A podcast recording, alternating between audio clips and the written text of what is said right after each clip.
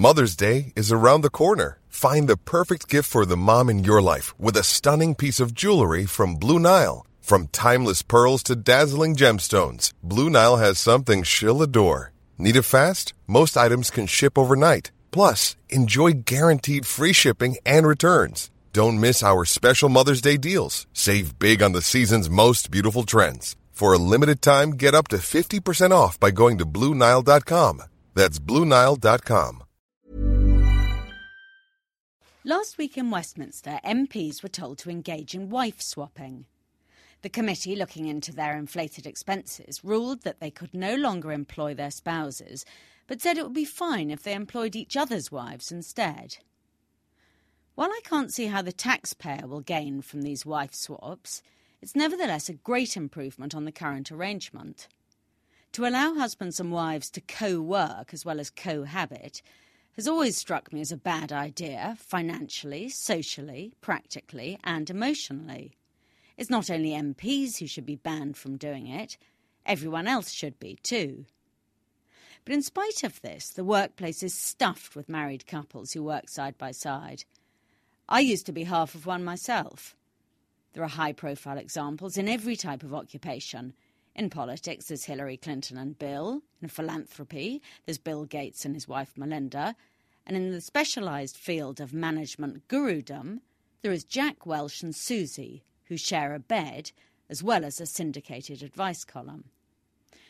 The fact that so many husbands and wives are cooped up together professionally and domestically stems from two different market failures.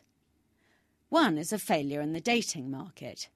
Many people, such as Bill and Melinda, meet their partners in the office, partly because they have to work such long hours they never go anywhere else, and partly because people can seem more alluring being powerful at work than when being purposeless at play.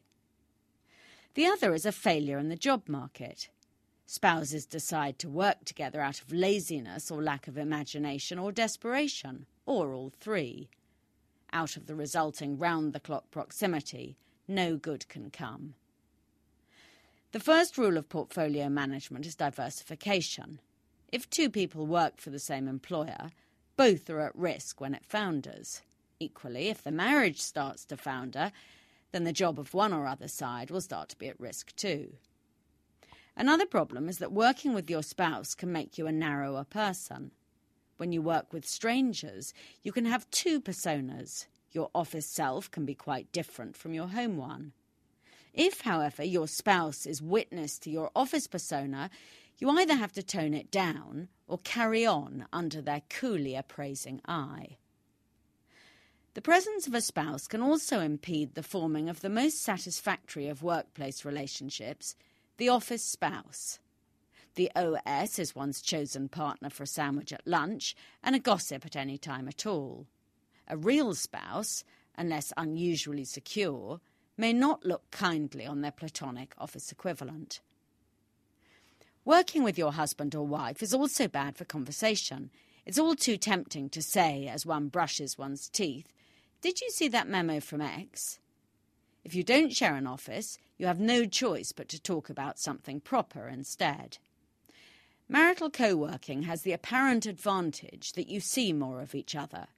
But if your paths otherwise barely cross, the answer isn't to work in the same place, but to work less so that you can see each other more. There are some couples who are so addicted to each other's company that they even go to the supermarket together, and for them, co working might seem an ideal arrangement. Alas, it's less ideal for everyone else who has to put up with being a permanent gooseberry. In all, I can think of only two good things about working with a spouse, and neither advantage survives closer inspection. The first is that you can share a lift to work. I seem to remember doing this with my husband, but I also seem to remember a good deal of argy bargy I was always ready to leave on time, and he never was. The second is that you can make sure your other half is not getting up to mischief. But even this doesn't always work. The European Human Resources Director at Aviva found himself quite unable to keep track of his wife, who worked with him.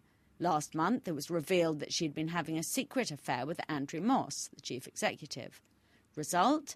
The married couple are no longer co working because she has resigned and no longer cohabiting because she has left her husband in favour of the chief executive.